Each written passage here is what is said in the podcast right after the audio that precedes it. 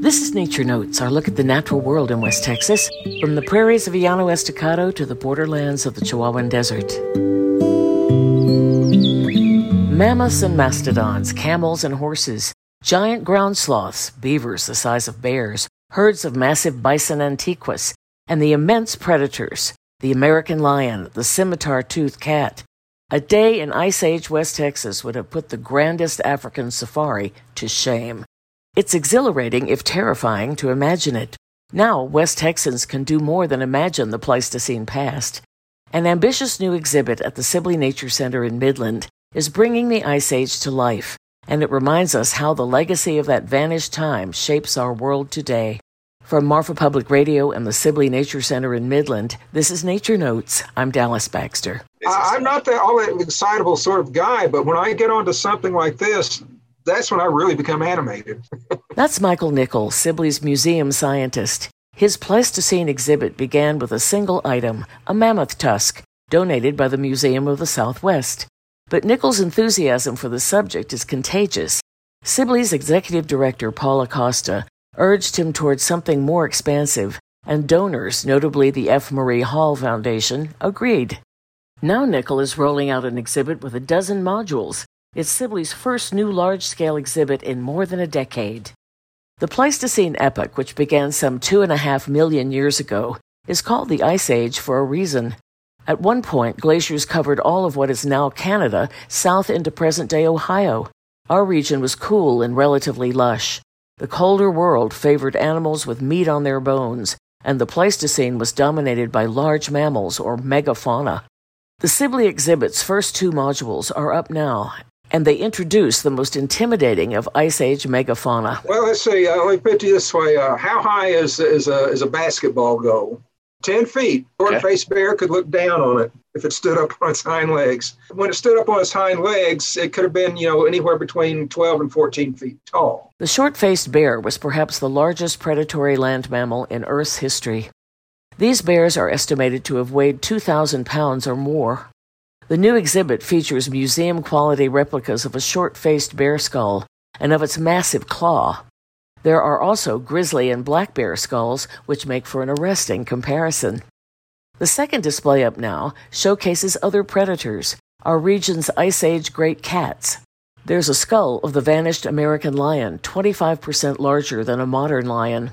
It's one of the largest cats known to science.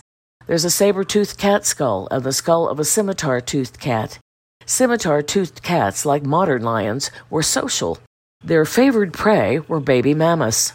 Nichol has also included a taxidermied bobcat from Sibley's long standing collection, making the connection between Ice Age animals and familiar contemporary creatures is a thread throughout the exhibit. Because what we have living with us today are largely the survivors of the Pleistocene.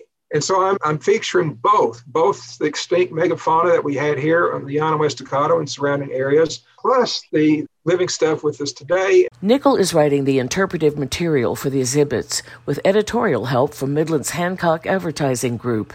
Another local business, the Chase Woodworking Company, is constructing the display cases. During the coming year, Nichol will introduce new elements of the exhibit roughly every six weeks. Those will include displays on Ice Age canines, including the dire wolves that once roamed our region, on elephant kin like mammoths, mastodons, and gomphotheres, and on the xenarthrans. This last group includes giant ground sloths and glyptodonts, armadillos that were the size of a Volkswagen Beetle. Ice Age West Texas is an abiding fascination for Nichol. He's a gifted artist as well as a scientist, and on a recent visit to the Panhandle Plains Museum in Canyon, he became so absorbed in sketching a sloth skeleton that he missed the signs of closing and was briefly locked in. But his interest was brought to a boil by a recent discovery the ghost tracks of white sands. On a lake bed in this New Mexico National Park, scientists are documenting thousands of fossilized Ice Age footprints of mammoths, camels, horses, sloths, and people. And the human prints have been dated to 22,000 years old. It suggests people lived here alongside the megafauna, hunting mammoths and sloths, evading lions and short faced bears for many thousands of years. The Sibley exhibit will showcase these findings and the many other traces of Paleolithic people in our region. The exhibit will also explore the closing of this age of titans. The Pleistocene ended 11,700 years ago, and with the exception of the bison, the megafauna vanished. Overhunting by humans may have been a factor. Perhaps an asteroid impact played a role.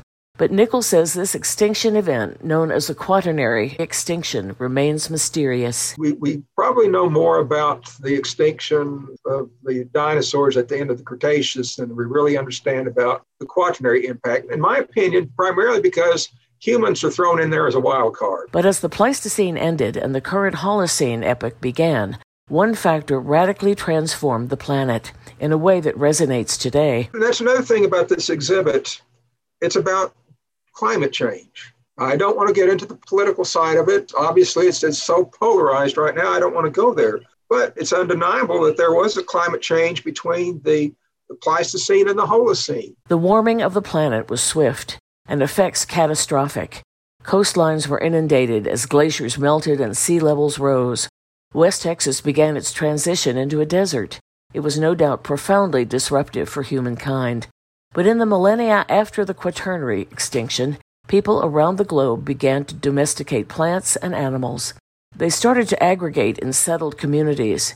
The dramatic changes that marked the end of the Ice Age also initiated the transition to the modern world. Today, Africa is the only place to witness the kind of megafauna our ancestors knew. But with a visit to the Sibley Center, you can step into the past when West Texas was an American Serengeti. Nature Notes is supported by the Shield-Ayres Foundation. This episode was written by Andrew Stewart. I'm Dallas Baxter. Thanks for listening.